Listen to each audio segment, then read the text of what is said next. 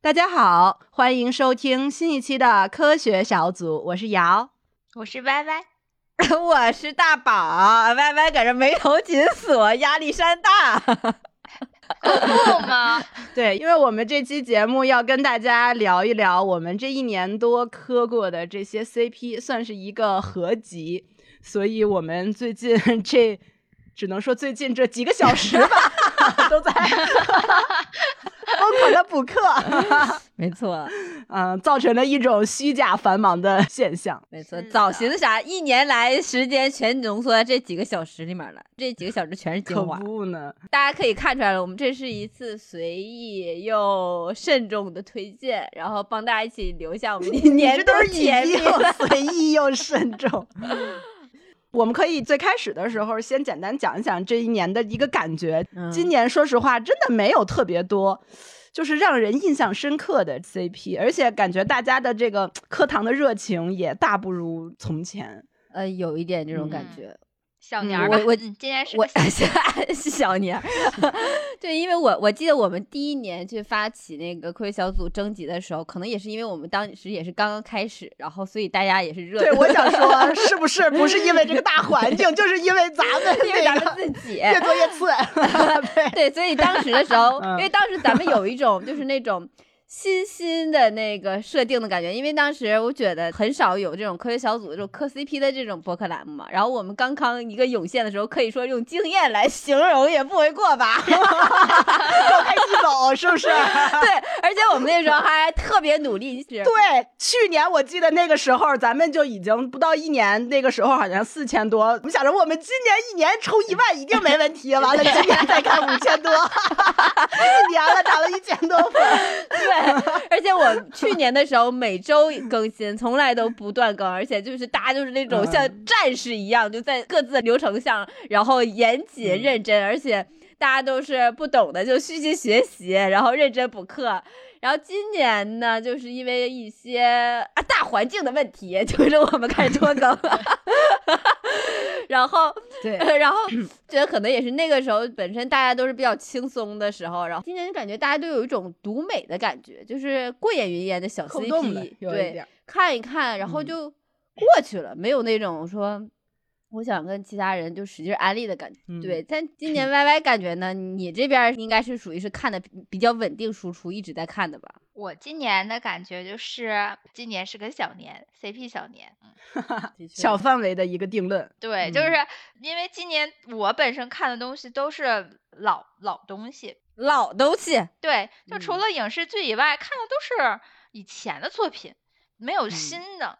对，然后看群里大家推荐的呢，也都是老作品，也没有说今年的一些新的，所以感觉可能还是的确今年的新货少了点儿。咱们不能开头基调这么荡啊，还是一期甜甜甜，开心起来，也是留下不少美好回忆的，是吧？可以跟大家一起来盘点一下科学小组内部出品，小范围今年的十大 CP。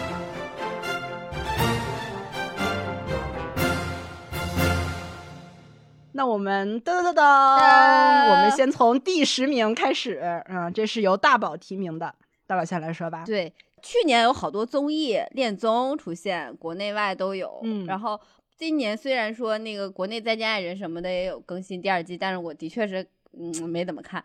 然后因为他那个那个 CP 不是很磕得动，所以我要讲的是恋综，是我今年还在看的《换成恋爱》的第二季。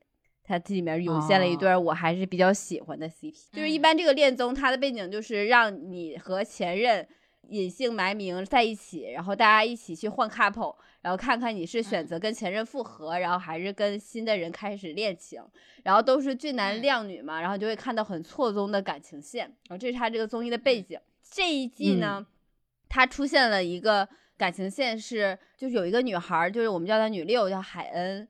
然后她自己其实长得是非常的漂亮，也是个空姐，然后肤白貌美、大长腿，然后性格也还特别好。但是她去那个节目的目的就是想要去追自己的前任，追爱。她跟前任已经在一起六年了，想复合，想复合。然后结果她前任的一个小短腿儿那个男的呢，他就在那个女孩进来之前就已经跟别的人已经眉来眼去，已经有很牢固的感情线了。当时他们分手是是是男生说分手的吗？对，其实分手的时候，那个女孩我觉得就有点自己 PUA 自己，就老说是自己的错。其实我觉得就可能是感情淡了，或者是什么其他的原因吧。那他是不是在这节目里找到真爱了？新的真爱？听我讲啊，就所以那个集大部分呃前三分之二吧，都是在演那个女孩进去之后哭啊，就在各个地方哭。啊，而且她长得很漂亮嘛，就是让人看着心疼。但是的确是哭多了，有时候是有点烦人。前几集大家都说太烦人，嗯，大家都以为这综艺今年就这么咔咔没劲，烦透了，无聊打哈欠，像你们俩一样，突然咔出现了一个小狼狗追这个女生了。对，男六就是他一出场的时候，其实他个人条件也特别好，然后长得也就比较精神，精神小伙。然后大家进来了之后，让人选 CP 的时候，他就等于是一下直接就刀上了那个女六了。他俩在一块儿，那个荷尔蒙就特别好。就比如说大家都坐在那儿的时候，大家都觉得，哎呀，女六肯定是没有人关注嘛，他就 Nuna，明天跟我约会吧，就是那种可不可以？然后所有人都哇，你俩恶怎么露出恶心的表情？是我别说好，觉得好刻意啊，真的有点演的成分。但是对，就很直接，就眼神炙热，就盯着他。那小伙子意思就是说我上来我就就是对露娜一见钟情。然后他的那个前任也也也说说这个男生他就这种性格，他要是喜欢谁的话，他就会无原则喜欢这个人，就是一个特别炙热的人。然后这边这女生还有点被那个前任虐哭呢，然后那边跟那个男生约会的时候就是各种甜撒糖，所以最后是这个女的跟这小奶狗成了是吧？对，还虐了一把前任，对，前任有吃醋吗？有啊，当时有一个特别名场样的那种告别，就是让你去做选择嘛，然后那个女孩。就是在车里面跟前任两个人，意思就很感谢你，然后哭哭哭哭哭，然后那个小奶狗就一直站在他们车外面，就等着他做出选择。然后那个大灯打着那个小奶狗，小奶狗背对着海，然后插着裤兜，然后就盯着那个姐姐。然后那个姐姐在这车里面就是一直坐着，就跟前任哭，一直在告别。后来哭了半天了之后，然后还是说那我下车吧。然后下车了之后，奔向了自己的爱情，然后两个人在一起。你俩这个，你俩不喜欢这种就是这么炙热的感觉？我喜欢的成年人的爱情，就感觉有点太小小女生、小男生的感觉了。但线下他们俩也真在一起了，呃，到现在还在发糖。线下的时候还是挺好的，嗯，不是演的，那说明是真的。对你的描述，感觉剧本痕迹可严重。对，这不就是我熟悉的青春爱情桥段吗？那我来推荐下一个吧，这个太平淡了。好吧，外边示意说，小手搁这一挥着过 pass。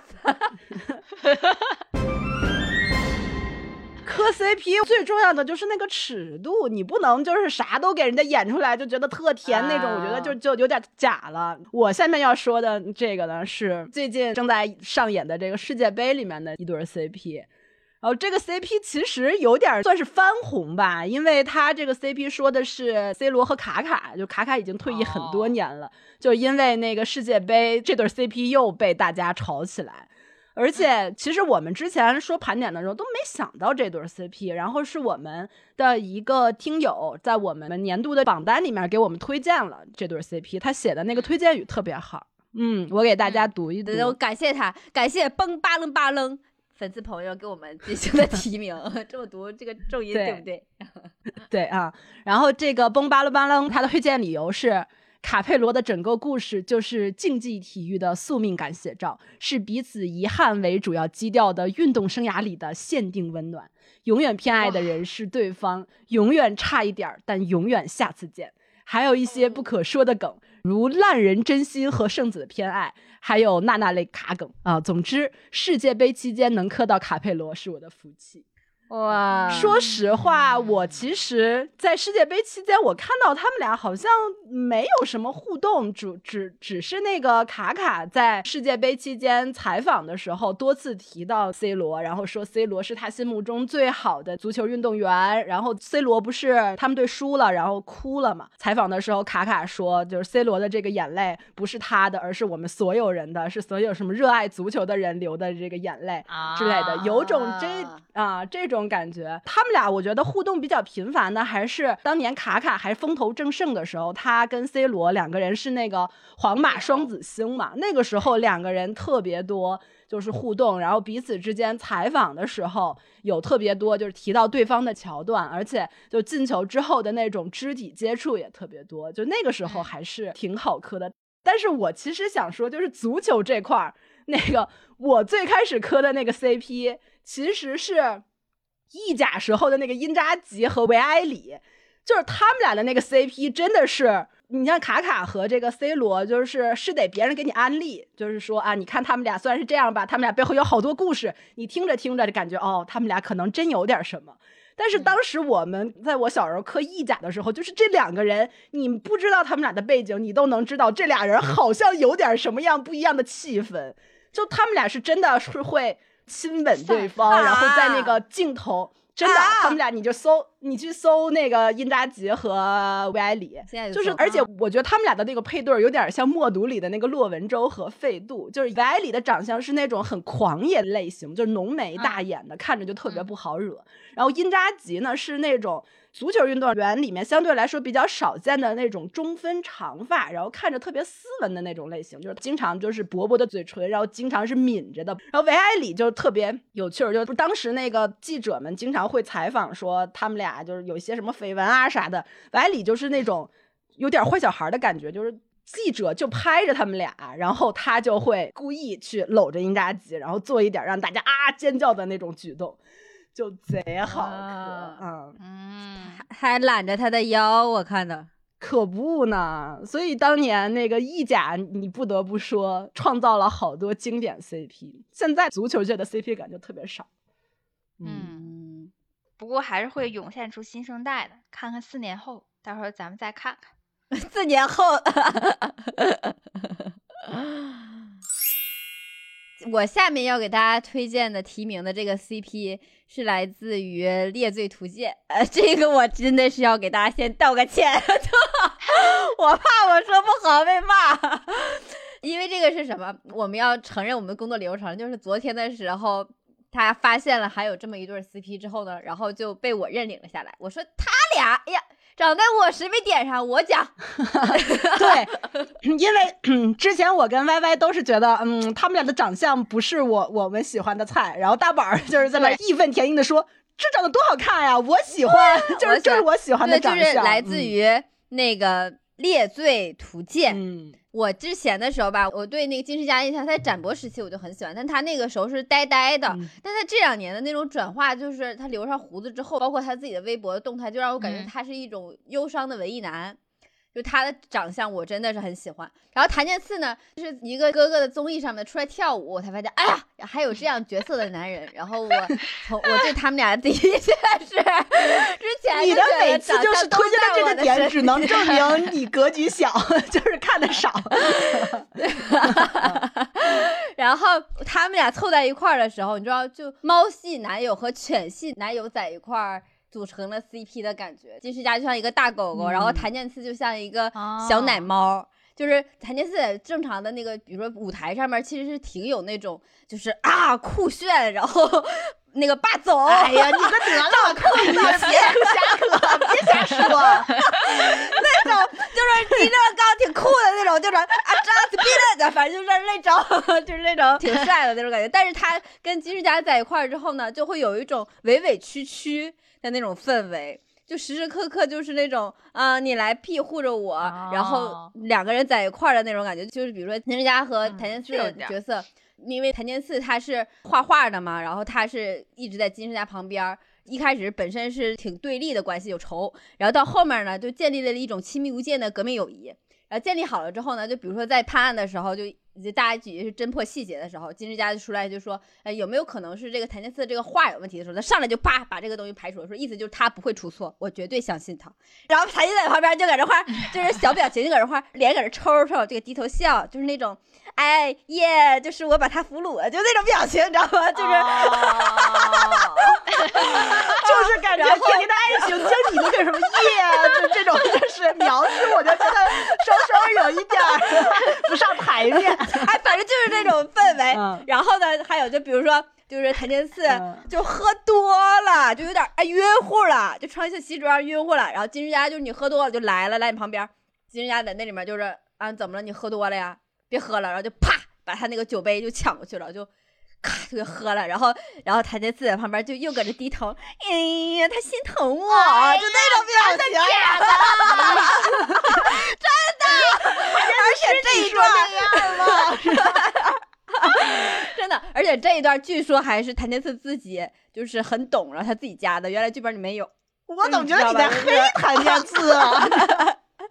没有，就是而且他俩线下后面会有营业嘛，会直播，然后他就是哎，我同事怎么怎么样，我同事怎么怎么样，就是对彼此就是都挂在嘴边儿，然后俩人在一块儿就一整同框的时候，脸儿都红扑的，就就是那种你都不懂，我也不懂，这俩人在镜头前面装傻那种感觉，还就是，但是我的确是我感、啊。我个人感觉这对 CP 还是在剧里面更好磕，就线下的时候他们就又有点回归金世佳和谭健次本人的那种感觉，就是啊金世佳又有一点 稍微有点憨，不太爱说话。冲浪的感觉啊，然后谭健次呢，他又有点有男人味儿的，就不知道为什么，你就觉得谭健次不能有男人味儿 是吗？他就得娘，就得奶。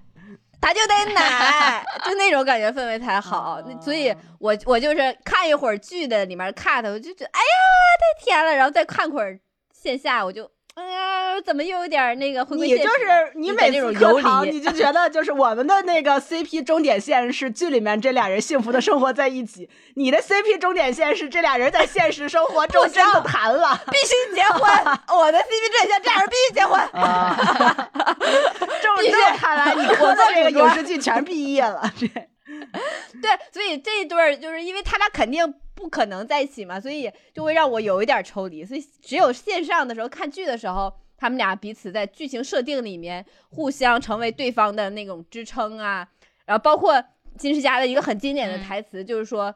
说谭健次是他的底牌，这话一说出来，谭健次又搁这啊，就是那种表情，你知道吗？就所以也很有，太想看看了，这谭健次到底啥表情？等会儿我一定要跟听众朋友们声明一下，谭健次没发出哦的声音，我怕有人骂我。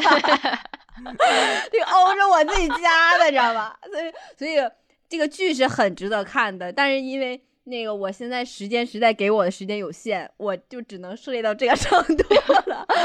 给你一 天的时间追，你能说到这程度不错了 啊！对啊，后面我会接着看的，我会接着看的。嗯然后我也希望这对大狗狗、小猫猫永远手牵手，然后在一起给我们来第二季，嗯好吧？好的期待，好的一个展望啊。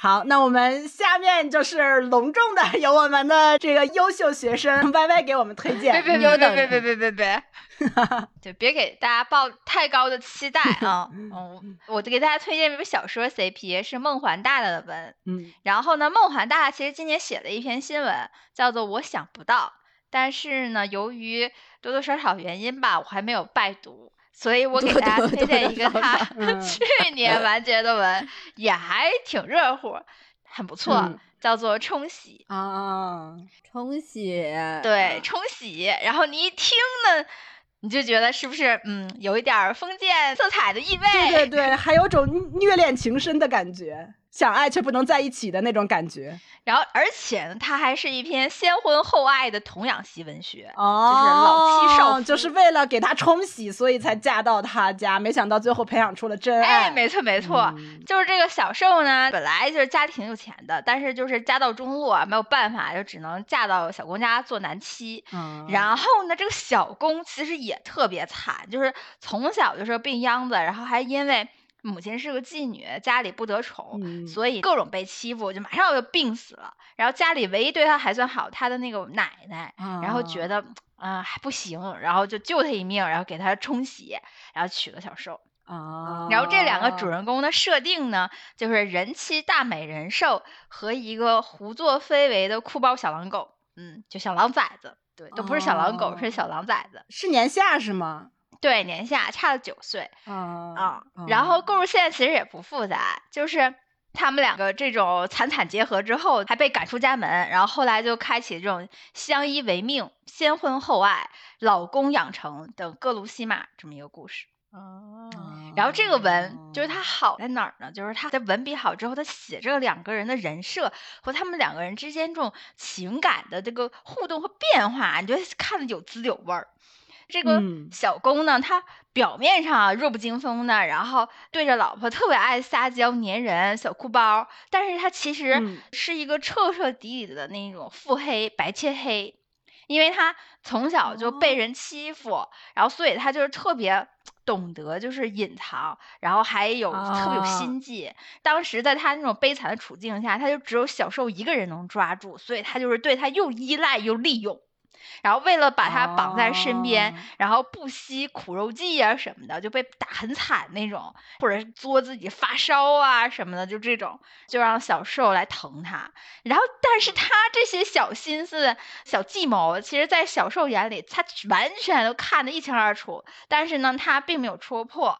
一个是觉得一个闹一个宠呗。对对对。嗯，一个是觉得他很可怜，就是是忍不住对他温柔，然后另外一个是其实他也有一点点小心思，就想利用小公家里这个身份活命，然后或者看看以后能不能为父亲报仇啥的，然后就两个人就这种各自怀着小心思，然后双腹黑，然后但是日常就是又这么非常亲密的相处在一起，就比如说小公。呃，小时候就睡觉，然后就天天找事搂着他，然后所以他们两个人就是搂着睡着长大的，多热呀！闭嘴。然后，如果小公要是生病了呢？然后小受也是那种真的着急，就嘴上可能前天还在吐槽说你这个病秧子什么的，然后但是如果真生病了，就立马放他手里的活儿，然后就又跟他头贴头脸贴脸的，就是那种很着急的去伺候他，然后照顾他。所以也看不出来是真心还是在演，是吗？对，对，对，就你读者看的时候那个状态就是，哎，你上帝视角，其实你知道他可能是有那个小心思在里头，但是他表现出来的呢又一真一假，让你觉得好像他们俩又有点动情，就是又有点真心的那种感觉。后来就随着小公终于长大了嘛，然后他对兽的那种占有欲就越来越强，还出现了一个工具人那种，他就吃醋瞎泼。嗯，然后小兽呢，最开始也是真的把他当小孩儿，就当孩子看养大的，但后来也就是越来越说不清。然后这个转折的契机就来自于小公要离开家乡上京去学习两年，就两人要异地。嗯，然后就在这个分别的时候，就小公都已经骑马出发了，然后突然折返回来，飞身下马吻了小受，然后从此一吻定情，才等于说是哦才捅破那层窗户纸，好清水啊！对，这个是这个大大久违的，就是这种比较清水的，然后一吻定情。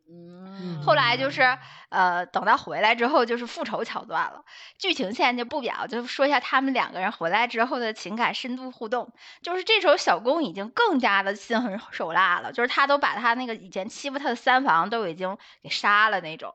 但是他在他的妻子面前，还是就是保留着他那种本真，然后撒娇的那种，还有点那个妻管严的那种形象。只有在他面前可以做自己。对，然后有一次他被他老婆气着了，然后就想让他老婆吃醋，然后他干出什么举动呢？就是他就去青楼，然后点了一堆姑娘，但是呢，他就一个都不碰。应该点男的吗？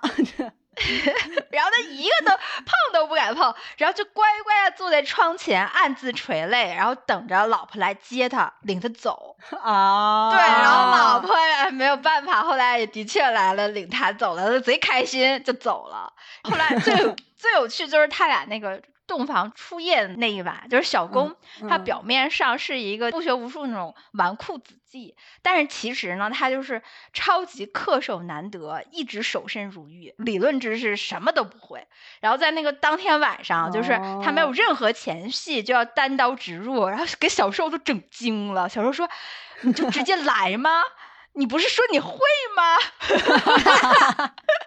然后小公就说，就贼尴尬，说啊，我我我没说要进，我就是比了比的大小，比了比的大小。对，然后后来就是因为他因为太爽，就早泄，你知道吧？哦，第一次嘛。对，然后小受这个时候就是实在就是没忍住，就笑了，笑场了。然后小公就开始羞愤异常，然后哭了出来。后来就演变成边哭边干，你知道吗？哎呦我的天呐！而且还因为哭了太多，就出了一身汗，然后生病了。后来家里人都以为他是下面那个，还跟他就暗示说你要节制，就就两个人这种关系反差，这种设对反差，是还有这种设定，其实是在文里还挺少见的。嗯，所以我觉得这对 CP 还是非常好磕的，一个还算新的老文吧，推荐给大家。好的，好的。那下面我来推荐的就是一个大叔系的漫画。这个漫画它是有上下部，上部是 Young Bad Education，然后下部是 Young Good Boyfriend。然后这个漫画讲的是相差二十岁的两个人，一个中年老师和一个优等生之间的这个爱情故事。那我就是，我觉得我可能因为最近年纪大了啊，突然特别喜欢看那种大叔的爱情故事，而且这个大叔还不是那种精英型的大叔，是那种就是普通很常见的那种有点颓颓的，甚至还有点邋遢的那种大叔。木原因赖是大叔，嗯，有点有点，就是他有一些作品里面的大叔是这种形象。就是这种大叔，一般都是在漫画里面是默默的喜欢着一个朝气蓬勃、前途光明、像阳光一样的男孩。然后呢，这个大叔肯定自己是完全没有想过会跟这个阳光男孩有什么样的交集，就是那种默默的注视着他，默默的把自己内心的喜欢藏在心底。然后结果呢，就是有某一次巧合，可能是就是突然酒醉，然后撞见表白什么的，然后也可能是。比如，在对方迷迷糊糊的时候，给他搭一件衣服之类的这种，然后就是因为这种小巧合，两个人的世界就开始走近。就在这个过程中，就能看到中年大叔的这个狼狈，因为他年纪大了嘛，可能年轻人喜欢的那些东西他都不懂，然后经常会闹出一些特别无语的小桥段。比如说，他送礼物的时候，他也不知道年轻人喜欢什么啊，就是每次都会送出一些可能就是年轻人看了觉得很无语的、很老气的这个东西，然后甚至在生活习惯上，两个人可能也完全不同。比如说，大叔日常就是下班回家喝酒啊，然后吃什么鱿鱼丝啊之类的这种。然后衣服呢也是邋邋遢遢的，甚至就是年纪再大一点的，还会出现那种老花眼这种设定。但是另一方面呢，另一个就是这个阳光男孩呢，他在相处的过程中，你能看到，就是他虽然在外人眼里是一个特别。呃，厉害的一个人，但是他在跟一个年纪相差这么大的伴侣相处的过程中，你能看到他有一些可以理解的一些年轻人的担心，比如说他会想说，我要不要把我跟大叔交往的这件事情跟别人讲啊？如果我讲了，别人会不会觉得就是你被骗了，或者说你被利用啦之类的这种桥段？然后甚至还有一些，周围有很多漂亮的年轻小伙子啊、小姑娘啊，你就会觉得，哎。嗯，是不是跟他们相处感觉更自如？然后跟他们相处会不会更好？就是他会有很多这样的这个小犹豫，然后诱惑。对对对，但是倒倒也不是说诱惑，可能就是他也有一些担心。就是你能看到他不是完美的，他不是说那个一个完美恋人，他其实自己也有很多对小小小心思在里面。但是就是在这个过程中，你能看到，就是这个大叔虽然他是一个。那么样的看着邋遢，那么样一个平凡的人，但是他恰恰是这种平凡的爱，给了这个阳光大男孩一个难能可贵的那种温暖的感觉。哇，瑶，你看的这么写实的东西，就是我就喜欢看这种现现实，就是跟现实生活大叔的那个生活联系很紧密的这个桥段，然后就看到两个人在这个过程中慢慢就是相处，然后成为一个有担当的大人，慢慢的学会怎么样去爱一个人。就这种类型的那个漫画，我就特别喜欢，就是特别爱磕。然后同类型的这种大叔漫，我可以再推荐几部。然后大家如果感兴趣的话，可以继续去看下去。嗯，还有一部叫《亲爱的坚尼》，里面的也是一个大叔，然后他的那个 CP 也是呃一个小男孩。嗯，然后另外一个就是《鬼与天国》，虽然他们俩就是。可能年纪相差不大，但是那个就是里面的那个大叔的形象，对也很重，书感也很重，对，但是也很甜。嗯，还有那个，嗯，就是还有一部叫《人生计划》，就《人生计划》里面那个大叔可能有一点点不太是那种邋遢的中年男的形象，他有一点是。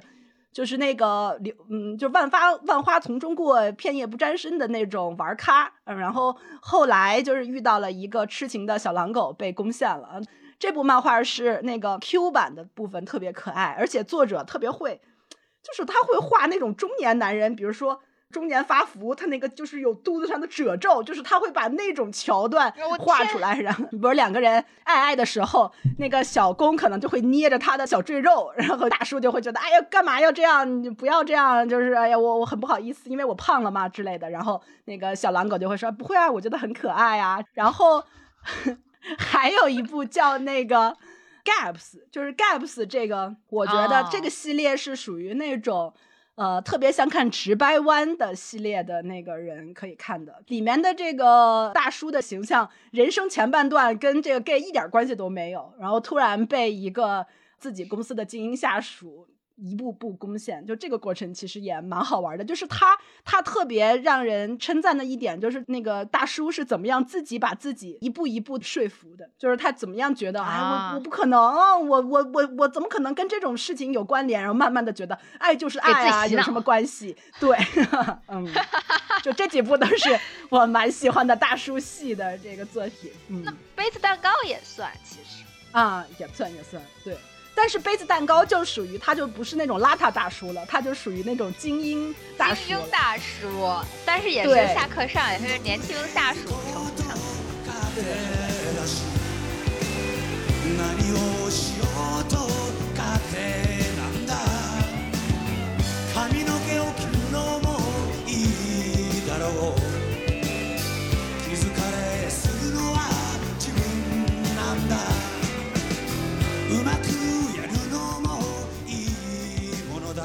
那刚才瑶给大家推荐了一些日漫，那我就给大家推荐一部韩漫吧。这个是非常新鲜热乎的，现在还在连载中没有完结的一部。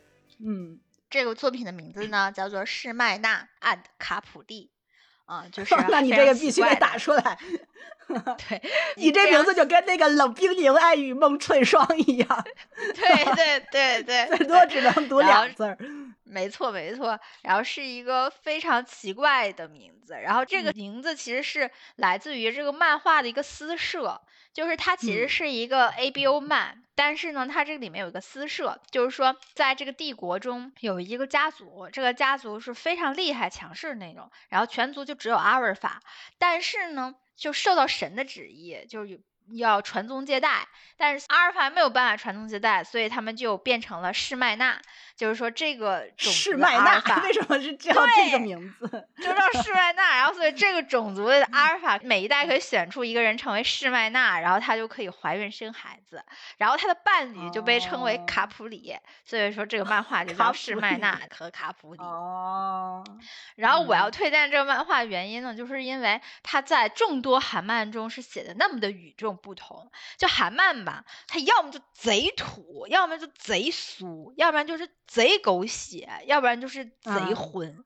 但是这个漫画呢，就是它可能都有一点点兼得，但是全都没有那么夸张，就是每个元素都可能沾点，但分量刚刚好，就让你看的又上头，然后呢又不会让你觉得嗯有点过腻呗。嗯，而且他人物的设定也算挺带感的吧？就一个是帝国将军，另外一个是敌国王子，外加就是这个敌国王子还是一个反对党头子，就是这么个身份。哦。然后他们相遇是非常非常狗血的，就是这个士麦娜，也就是我们这个帝国将军，就是他本来一人之下万人之上的，然后高高在上、高傲的存在，但是为了繁衍生息呢，就不得不屈居人下。然后因为厌恶那些上他的人的那种小人得志的嘴脸，所以他在行房的时候都要戴上眼罩。结果呢？好巧不巧，他们这个施麦纳和卡普里是就是一配一，还是说跟所有人配对？没有一对一，一对一，就只有他的伴侣才能称为对嗯卡普里。然后他就是在有一次的受孕仪式上，然后他就好巧不巧的吧，阴差阳错的那个被抓到的那个小公，他当时正在越狱，然后也越狱成功了，却。被小受的这个信息素吸引，然后来到了小受的房间，两个人就这么阴差阳错的大战几百回合，然后又好巧不巧，就是这个小受其实已经经过了好几次仪式了，都怀不上，然后不知道为什么这次就对，就一发命中就怀了啊，就怀上了，有真爱。有真心，有真心，有真心，我天，有真心就可以。对，然后就是比较狗血的韩漫开端，但是就这开端就很上头，就非常吸引你继续往下看。啊，然后呢，施艾娜好不容易怀了个孩子嘛，就是怀孩子不容易，这孩子还不能不要，为了保胎呢，他就必须要跟孩子爸呃在身边儿，因为这个爸要时常给他补给信息素，这样孩子还能保安稳，所以他就没有办法，就必须把这个敌国王子放在自己身边，还给他制造了一个假身份，然后成为他的卡普里。但是这个小公。虽然说是敌对势力，但不得不说，他真的是一个绝世好公，专一、柔情，对生命充满敬畏。然后珍惜孩子也爱老婆，你知道吗？就最开始可能他对那种受的爱护更多的可能出于孩子吧，但是慢慢的在他们过程就越来越在乎受，就是他，而且他始终真心的觉得他老婆貌美如花。但是你看漫画的时候，你就知道他老婆是一个强壮的黑皮大将军，非常健硕威武啊！竟然是这样，你到现在才说。就这种长相怎么被选中？就是万里挑一选中做那个，就是。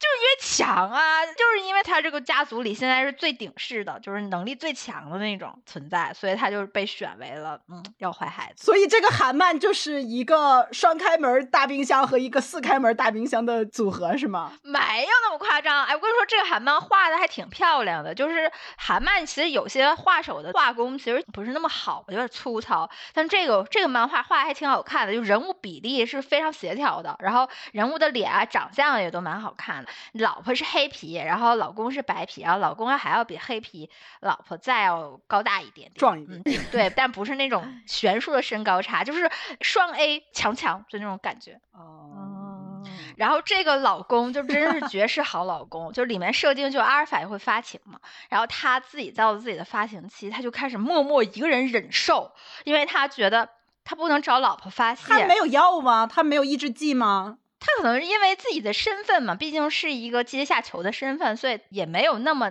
多的那种话语权。然后他就一个人默默忍受。然后后来被发现了之后，老婆还问他说：“你怎么不跟我们说？可以找人给你发泄呀？”然后他说：“他说你怀着孕呢，我这个时候怎么可能去找别人？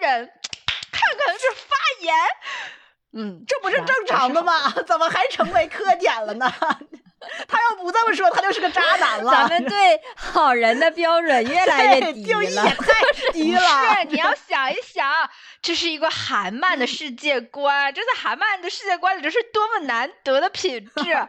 然后后来就老婆不忍心嘛，然后老婆就说：“那我帮你疏解吧。”然后医生也说没事儿，他们就他不能自己用手吗？就哎呀，你能不能就是进行下去？你必须有一点的桥段，然后他俩进行下去嘛。然后之后他就是按理说就是按这种发情期应该是丧失理智的时刻，但是他还是会跟老婆说啊你好甜，说我好想要，说我可不可以？就是用这种句式，然后就是很尊重人的那种态度去征求对方的意见。就这不就是在撩拨吗？哎，对对对，你提到了撩拨，而且这段床戏，你知道他画的就非常在韩漫里可谓独树一帜，你知道？所以最终还是在是怀孕期间上了，是吗？对啊，怀孕期间经常上，不是为的是要信息素的抚慰嘛，所以这是非常正常的，但是不能频次太高。然后这段床戏真的画的真是在韩漫里可谓独树一帜，就因为韩漫里他们都是那种非常生猛的。你知道吧？你应该领略过，就是非常生猛的那种场景。但是这一段呢，就是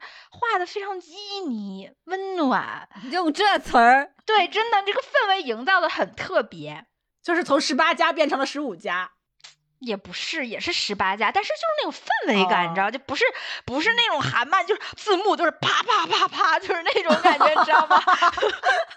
懂了。嗯，咱就这种点点滴滴嘛，他就越来越打动老婆，然后后来老婆就开始吃醋了，然后就闹脾气，非得要去带兵除那个怪兽，然后小公主挺生气的，但又忍着脾气，然后老婆召唤那种小精灵。就做那个 保护他的准备。然后这时候评论就说说这公真应该出一个傲娇老婆攻略本，面对老婆的冲动做傻事，并没有强行否决老婆的行为，而是去思考和配合老婆，并给出合理的建议，尽自己所能。真是海望一群韩慢公，就你应该有老婆。啊，活该你有老婆。嗯，真的是，我也当时觉得太对了，就是活该他有老婆，三观太正了。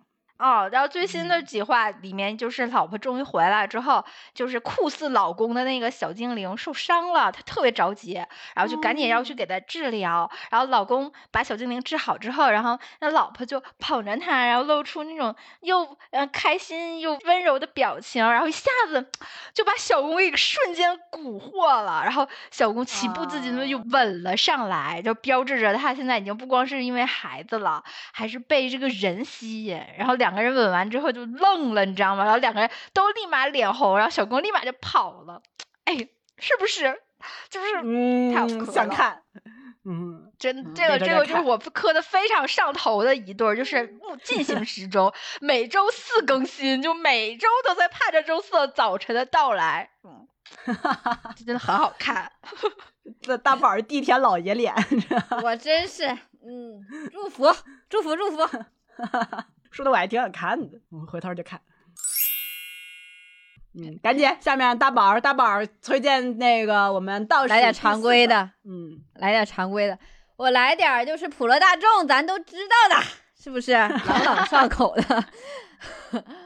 还是来自一部综艺，一年一度喜剧大赛。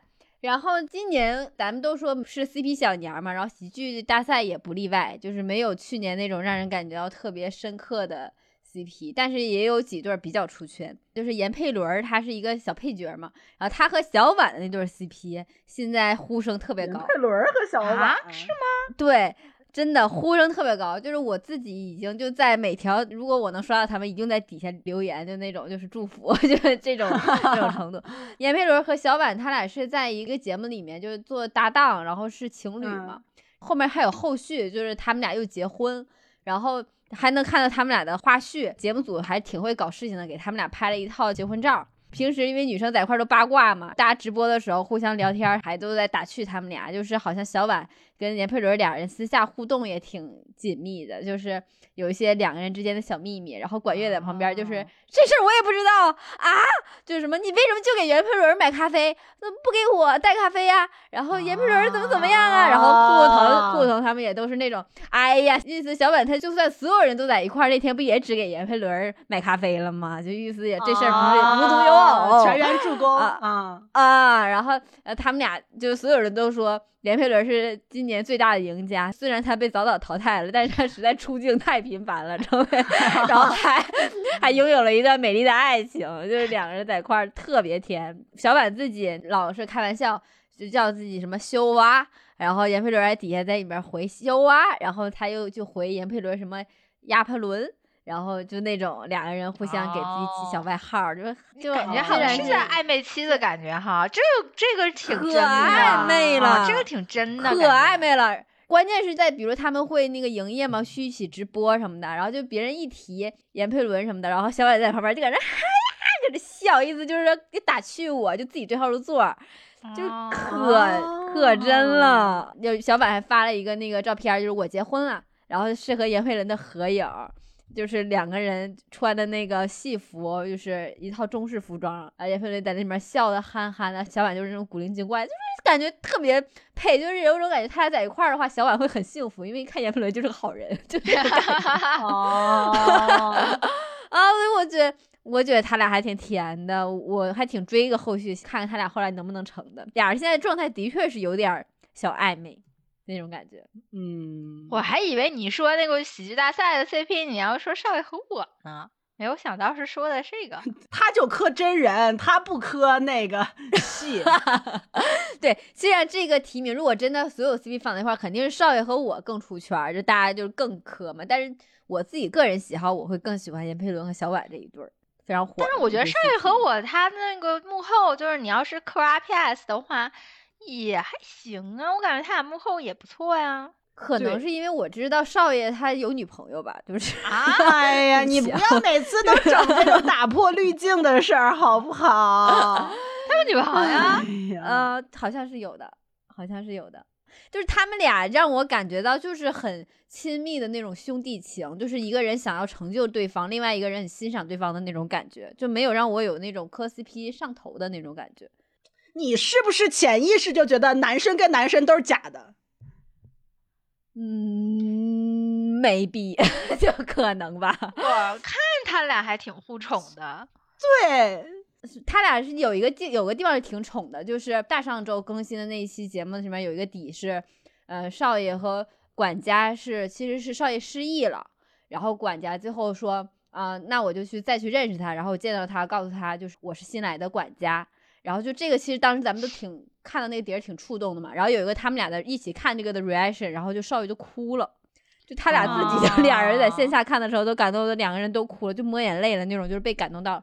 我看到这块儿的时候就哇，好温馨。但是我自己的给我的感受还是，因为他们知道，就是这个舞台，他们成就这样角色是非常难得的，然后是一段非常美好的回忆。我你又开始新闻联播了，真的，难道 CP 不能放给你讲？你真的每次柯南南都有一种勉强的感觉。呃，有一点点很喜欢。我感觉就是私底下，就感觉刘波完全就是把那个折华当小孩子看，然后就是那种贼宠的感觉，就是宠啊、然后哎说点那种闹笑话的事儿，或者是感觉他有的时候呆呆的时候，对，就是一个闹一个笑的那种感觉。对，嗯哲华有时候也闹个小脾气什么的，然后新仔就看他闹小脾气，然后就是也皱个小眉头，然后也干着急的那种感觉，我感觉挺好的呀。啊，对，他反正他俩这对儿，我我我就是不知道为什么都会定义到兄弟情之中，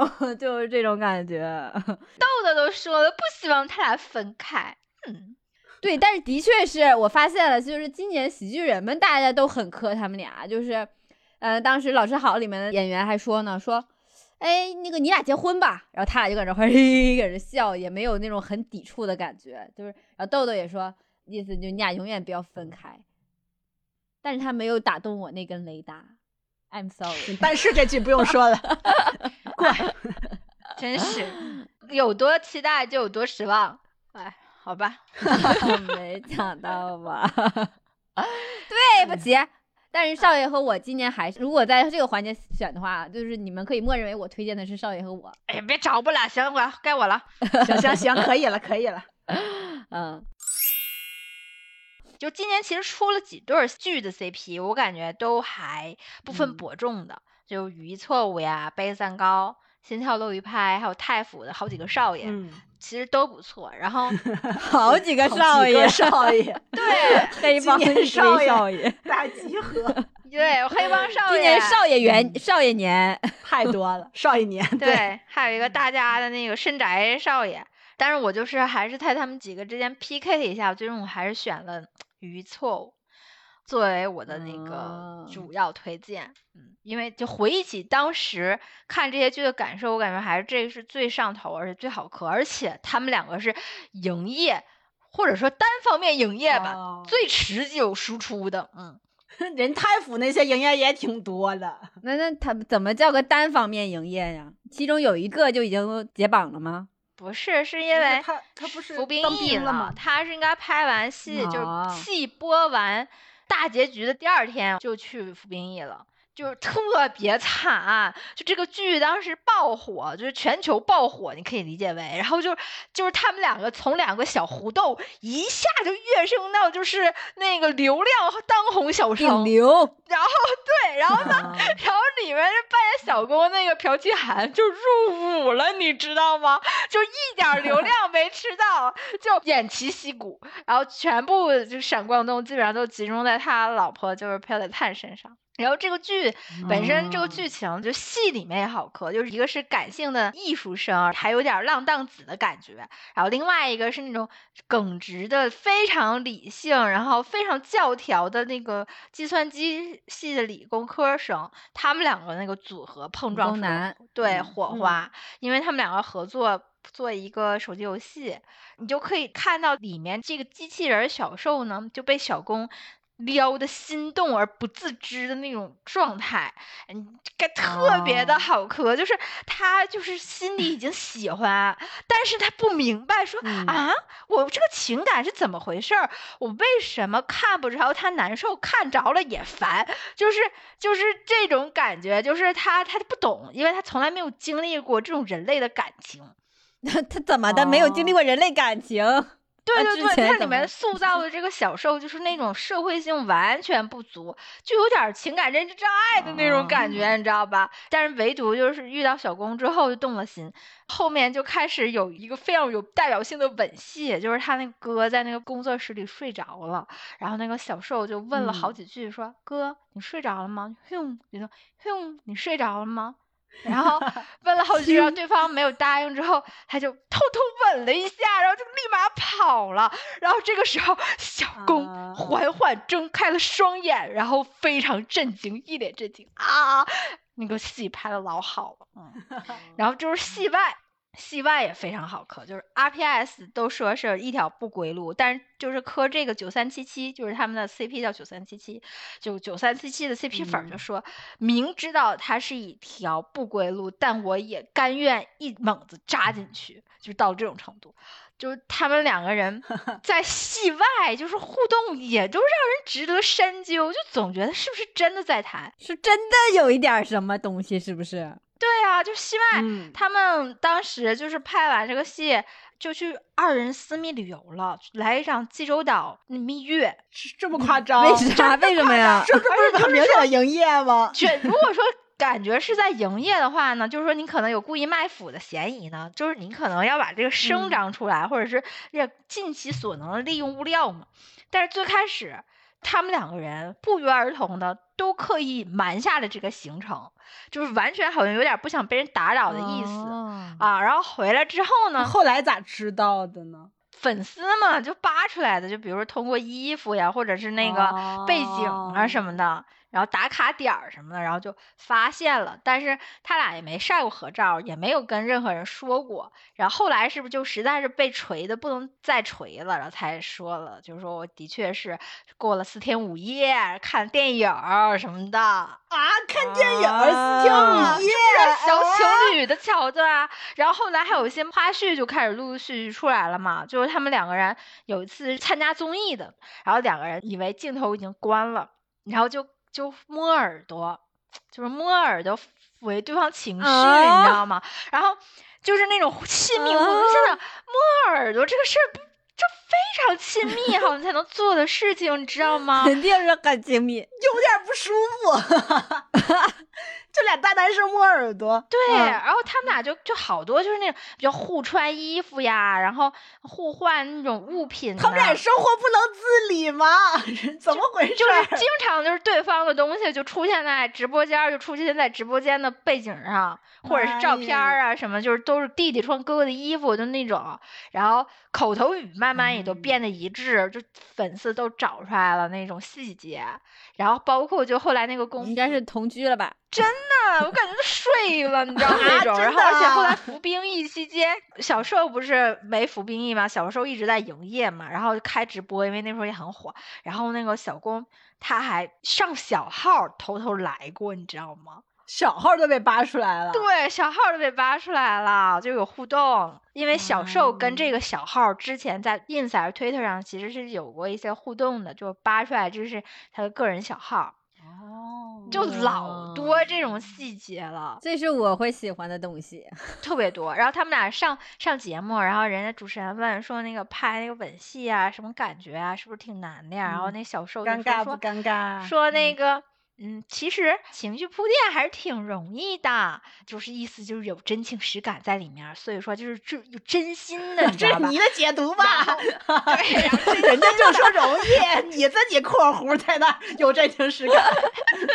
然后然后说，但是亲完了之后会特别的害羞，说一下子那个害羞的感觉就上来了，然后所以说。嗯，哎呀，就是特别是小情侣的那种劲儿，然后后来他们俩就是火到什么程度，就火到就是一举带起了韩国的那个同性综艺。就后来有一阵儿挺有热度，什么男人们的恋爱呀，还有酷儿恋爱这种同性综艺，全都是因为这个剧在韩国大火，然后所以才借风上了这个。是因为这个呀？对，还有今年就年底就开始各种颁奖了嘛。他们俩就呃不久前就在青龙系列大奖里双双被颁发人气奖，然后还在一个奖里面就是击败了好多今年的其他很火的荧幕 CP，然后拿下了今年的最佳情侣，哇，成为。首对获奖的男男 CP，就是该奖项的男男 CP，哇哇，长得行啊，了不得，不得了不得了。真这对儿真是实至名归，真的，就是戏里戏外的眼神就是拉丝，你知道吗？哎呀，我有时候是在想，他是演的呢，还是就是就知道这个时候趁这个热度要演呢，还是咋的？他真太真了，就是跟那个 CP 粉的话，知道是坑也得跳。啊，真甜！这个我挺感兴趣的，我会搜一下 后续。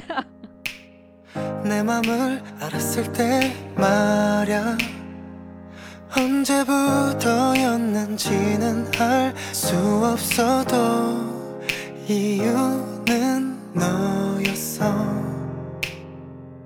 这这让我想起了我最近听的一个广播剧，也有我要推荐的，就是《营业悖论》。因为这个广播剧讲的就是娱乐圈的两个 idol，然后他们是一个组合的。开始的时候，两个人是被迫营业，因为粉丝们特别喜欢两个人在一起。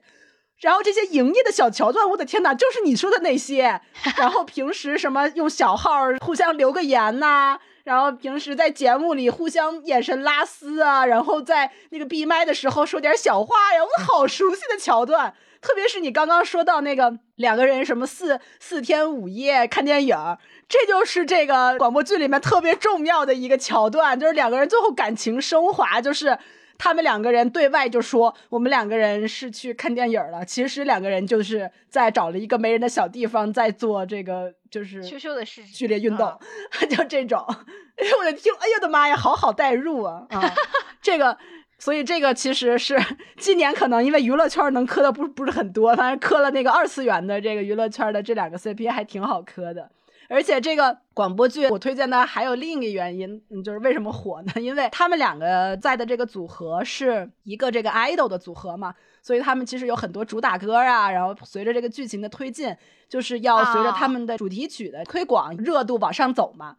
然后他们的这个主题曲，你你想，本来原本都是小说，然后观众的那些反应，观众的那些就是说，哎，这个这个情节，就是这个旋律，这个音色怎么怎么样，那都是写出来的。在这个广播剧就是必须要给你还原出来，就这个特别厉害。就大家听这个广播剧的时候都在说，没想到我在猫耳听演唱会 啊，就是尤其是最后一集，就是从头到尾真的就是一个演唱会，就唱的是这些 CV 唱的，然后整个。大制作啊对，然后那个配乐啊、作曲啊什么的全都有，特别真实啊！哎，我还挺好奇，因为这个文儿我看过《营业悖论》嘛，就是他们两个最开始还是死对头、冤家的那种，那歌还真的改成什么样，还挺挺好奇的。对，就还挺厉害的，而且他们这里面的因为是六个人嘛，其实这六个 CV 都还蛮有名的。然后这六个 CV 在 idol 的组合里面，他各自分配不同的角色，比如说有的是。那个主唱担当就是他的那部分，就声线特别美。然后有的有的部分是 rap，然后那个就是 rap 起来的时候，你真的能感受到那个功力，就特别厉害。就所以我就觉得他其实这个剧也是展现 CV 这个唱歌实力的这个一个一个环节，就特别牛。就好多真的是有粉丝在听演唱会的感觉。我记得里面有一个 idol，他们组员是会古琴的啊，对对对对，古筝啊，就是会有弹。也有对，而且就是中间，比如说有个中国风的歌，会有戏腔什么的，也真的就是 CV 自己唱的，是吧？特别厉害哇，真的挺感兴趣的。杀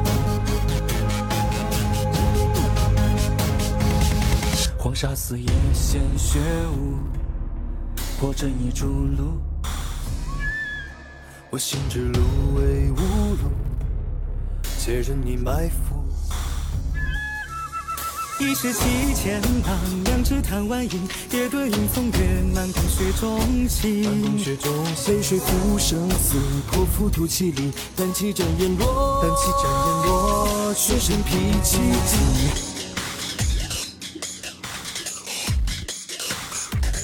On the fire，韬光养晦，我早已翘首以盼，这一战都不配位，你当心，否则打乱陷泥潭。就当个失意的花瓶，少干预真实的声音，我自认四面楚歌的面前，看你因果报应。千军万马，今日将我六人逼上绝境，心不息，杀出一条血路，唯一一孤行。英雄不论输赢，全部在此一举。多谢你泄露天机，我今后胆火千里。新的时代早已降临，是你不敢承认。一眨眼，结果冷血不杀一人。仿佛抓紧时间排队，做我刀下亡魂。谁投降，谁默认，非凡人生的命运神。且由我放任借问肮脏规则，并不血刃。我也很抗衡虚假世界，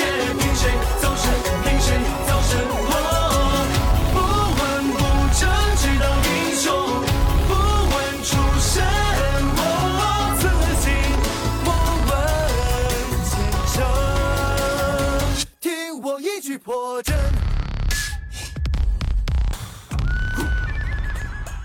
听我一曲破阵。这个文儿我当时看就觉得还不错，就是尤嗯，尤其他们那个转变的时候还挺好磕的，而且这个文儿很难得的嗯是很少见的，就是中间嗯、呃写一半儿的时候就让主角在一起了。然后后面的推进，其实对于作者嗯来讲难度还挺大的，就是相当于是一个大冒险，但是他还这么做了，然后最后也还算挺嗯成功的，就没有说让你嗯、后面就看着嗯没有尽头了，看不下去那种感觉。而且智楚现在感觉也慢慢成为晋江的新生代大大了，的确对是，。今年他的另一个作品《可爱过敏源》其实也蛮火的，《可爱过敏源》是今年出的是第三季嘛，其实最火的是第一季的时候特别火，然后我看了一下那个播放量，真的不知道为什么每况愈下。第一季可能就是可能一一千万的播放，然后第二季可能就五百万，然后到了新的一季可能就十几万的一个播放量，真不知道是怎么回事，可能跟环境有关。，对，我觉得跟活跃度有关。而但是他今年那个新闻在晋江刚刚嗯完结的那个叫《悬日》，特别火。嗯，就是我看数据都挺不哦是错的吗啊、还在半年榜的榜首呢。不过今年可能就是广播剧之前不是严打嘛，所以今年广播剧的整体的形式都不是特别好，不像去年，去年特别多出圈的广播剧。今年最出圈的，我觉得应该是《人鱼陷落》，算是今年最出圈的一部。但是是在慢播上播的，就是它其实特别出圈的一个点是在于它的那个设定，因为它设定不是人鱼嘛，然后人鱼最开始他的那个话呀就不是人话，当时配音的那个老师拿到的配音表里面，配音指导就写的是一个什么空灵且哀怨，然后婉转且低沉的一个嗯，就是你知道这种怎么配，就是一个嗯啊，就是他其实配了好多这种就是不明所以的这种话，就因为他是人鱼，他不能说人话，但是他就通过嗯嗯啊啊去表达他的语言啊，就这个那配音老师配的还挺有意思的啊。然后另外就是今年让我特别意外的一个剧，就是六爻。六爻其实我特别喜欢，而且前两季我觉得就是我感觉热度还行，但今年六爻出了最终季，而且还是杰大配音的，就是你想杰大那么火，然后杰大配的是严征明，然后那个苏尚卿配的是程潜，都是特别火的那个 C 位七二九深工厂的那个戏，但我没想到这部剧播放量特别差。我不知道为啥，但我觉得就这部剧还算是很不错的一个剧。就我我我希望就是大家，如果你对捷大或者说你对这种古风文感兴趣的话，就其实可以听一听六爻。我觉得他他的那个水平真的不至于才十万的播放量，我真的不能理解。嗯，然后另外今年其实很多剧都迎来了就是续集嘛。除了这个六爻，还有相见欢啊、专属深爱、别来无恙的第二季，别来无恙的第二季评价还蛮高的，就是推荐可以听一听。然后还有这个鬓边不是海棠红、郎行成双等等，都是这个今年的这个续。然后新开的这个剧里面有大当和黄金台这两部评价还不错，如果大家感兴趣的话，都可以去听一听。嗯，嗯这就是我推荐的广播剧。嗯，那 那就到最后的，怎么会今年让我压轴啊？真是离谱，让我压轴，这真是 莫名其妙。哎，那我要推荐，今年其实我们影视也影炫了不少 CP 嘛。一开始追《梦华录》特别上头的顾盼生辉，但是后期看这部剧的时候，觉得有些地方没有那么有 CP 感了，然后我们就把它没作为最终的提名。然后我我这边其实背负的重任呢，就是要给大家讲讲《苍兰诀》。本座的人，你们也敢动？其实，在之前他热播的时候，我就特别想看来着，因为我是有时候会刷到小 cut，我就觉得他们俩在一块儿的那个互动特别招人喜欢。因为王鹤棣他的那个风格就是有点是大狼狗的那种感觉，然后有时候还凶凶的。然后虞书欣他 这整个咱们今天磕的都是狗，还都是狼狗，分大分小。狗系男孩儿对，啊，然后呢，然后那个王虞书欣呢，还就是那种特别可爱、古灵精怪的这种感觉。然后他们俩在一块儿，苍兰诀的剧情大家就肯定都知道，就是小兰花和东方青苍，然后他们俩在一块儿相爱相杀的故事嘛。但我真的是自己磕的比较狠的，还是他们剧的那个情感结束之后延续到线下的那个情感，我其实还是在这块儿特别浓烈。啊、刚才听歪歪说柯真人是不归路的时候，我当时感觉到是说的就是我，就是真的是啊柯 真人就不归路。然后我就有一种感觉，就是我很怀疑他俩是不是就是真的，就是他们俩从啊线下开始营业之后，就有真的有好多互动，就是就很像真情侣，就是比如说他们一起直播的时候，俩人就吵架了。啊，然后然后那个就是那种就真的吵架就不高兴了，就是他俩当时就讨论一个什么事情，意思就是嗯、那个是小兰花。那个怎么怎么样，还是东方青苍怎么样？然后两个人代表各自的想法，然后两个人就吵架了。然后一开始虞书欣有点不高兴了，就说后十分钟，那我就熬过十分钟，我不说了，都是你的对，都是你对。然后王鹤棣在旁边就拿着水杯，水杯就在那喝些水，但是一口都没喝进去，你知道吗？就在旁边就可紧张了，然后放一会儿啊，你大人有大量，那个别跟我一样的什么那样的。然后然后然后说都是我的错，好吧，都是我的错。虞书欣。你没错，都是我的错。然后俩人就搁那吵架，然后虞书欣说：“哼，我就不说话了，我现在十分钟。”然后王鹤棣就：“你别让大家看咱俩吵架，就那种，你知道吗？就 可真了，就感觉像真情侣，就他们俩的性格就是爱互怼。然后一个人呢，就是那个小可爱，但是也是有小犟脾气。然后另外一个呢，就是有点直男，然后就是给自己老婆惹生气了之后想哄，然后但是不知道怎么哄了，就是那种都是我的错，好吧，都是我的错，都算是我的错，行吗？就那种感觉，可真了。然后后来在有直播之前，他们俩都得去跟屏幕前面说发誓，说我俩这次不吵架，就这种感觉。就我们俩就是好好直播，而且他们俩在当时等于是虞书欣当时是有两部剧差不多排期很近的上的，一个就是前面是这个那个《苍兰诀》，然后又上了《小森林》。然后就上了一期《你好星期六》，就是何炅他们那湖南卫视那个节目，那个感觉就是有一场修罗场一样，因为就出现了两对 CP，等于是虞书欣和那个王鹤棣，然后那个他还有和那个张彬彬的那个 CP 在一起嘛，就看那那哦那个整个你好星期六，你知道吗？那种感觉就是因为虞书欣她现在的身份是得去安利新剧呀、她就嗯不能和王鹤棣在一起，然后他就站在他们俩中哦间，然后然后去选，就是说你要选跟谁在一块儿，就成为那种搭档，一起去完成这个节目。然后虞虞书欣只能演新剧的搭档，然后同步还看王鹤棣的眼色，然后王鹤棣就挂脸了，你知道吗？就 全场就挂脸，可严重了。然后 然后他们都说 都说他是答案之书，就是王强答案之书，就是咱们谈没谈都在他的脸上，就完全都写出来。然后他就，然后他就就比如说虞书欣跟别人互动的时候，然后王强就可伤心了，就在旁边耷了个脑袋。然后他们就有一个那种组合，就需要去 PK 去表白。然后张彬彬先和虞书欣表白的时候，然后其他的观众都去看王强，你知道吗？就是都是看王鹤棣，就看他脸色，然后大家都是那么看，因为都吃瓜。然后王鹤棣他就那样，然后结果到王鹤棣去表白的时候，他就突然一下就是那种冲了过去，气场特别强，就是那种要逼咚的感觉。他就走的时候，旁边所有人都哦，是真的是真的，都这样。然后但是关晓彤在在旁边，他们说关晓彤就是吃瓜特别认真，就所有人都在这换尖叫，关晓彤就睁着眼睛就是往前冲，就认真的去看，就是啊天呐，这 也太真了吧，特别好笑。然后。包括后面还有那个，就是线下其他的活动，就就是也有那种，他们好多直播嘛。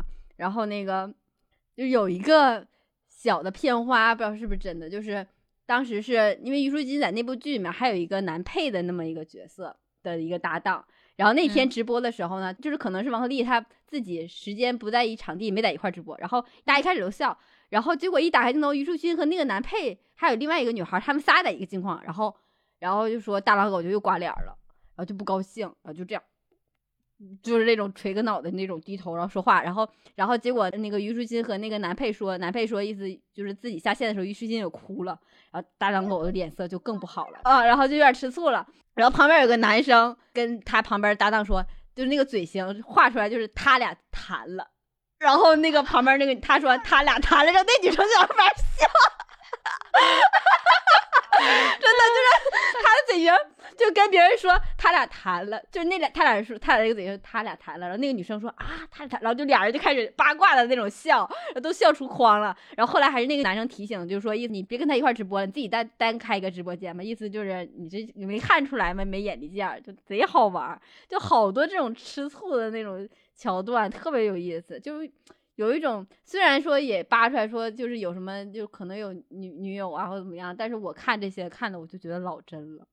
嗯，他俩在一块儿，包括包括就是他们俩的互动，就让人感觉到，就是同事之间应该不会这么互动吧？就是比如说这个戏演完了之后，就可自然就搂在一块儿了，就老贴贴，你知道吧？嗯，就这个你就会觉得，那同事之间会随便贴吗？就很自然的，就是撒娇的时候就扑到那个人身上，包括他们俩。当时杀青的时候，王鹤棣给他送花，然后他们俩抻着那种勾着脖子那种撒娇的抱，小小贴脸的感觉，就看起来就就是很亲密，就是已经就是很亲信任的关系才会有这种这么亲密的那种很有 CP 感的那种行为，有点可以，嗯，反正是让人感觉就是。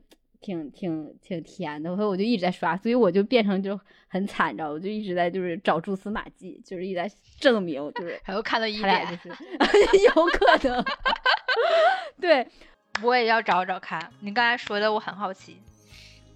那呃，我们这个这个七七八八也推荐了大家差不多十部我们今年觉得比较好磕的 CP，呃，不知道里面有没有你今年。啊的心头好啊，那肯定我们说的这些还有很多遗漏的，所以也欢迎大家在留言区积极给我们推荐啊你所喜欢的二零二二年年度 CP。那我们今天的这个节目就到这边啦。我们应该最后跟大家说一句祝福新年的话吧，跟大家说一声新年快乐，也是希望大家在二零二三年也能磕到好的 CP，快快乐乐的度过新的一年。错，没错，嗯，好，甜甜甜甜甜，二零二三年，没错，祝大家新年快乐，新年快乐，新年有新糖，对，让我们新的一年各种回春吧，嗯，越来越好。好的，那就这样啦，那我们下期再见，拜拜。下期再见，拜拜。明天心也要作伴，也要勇敢，不管是否天涯两端，只要是情谊够长，缘就不断，常常联络不准懒散。明天心也要作伴，也要自然，就像现在真诚见。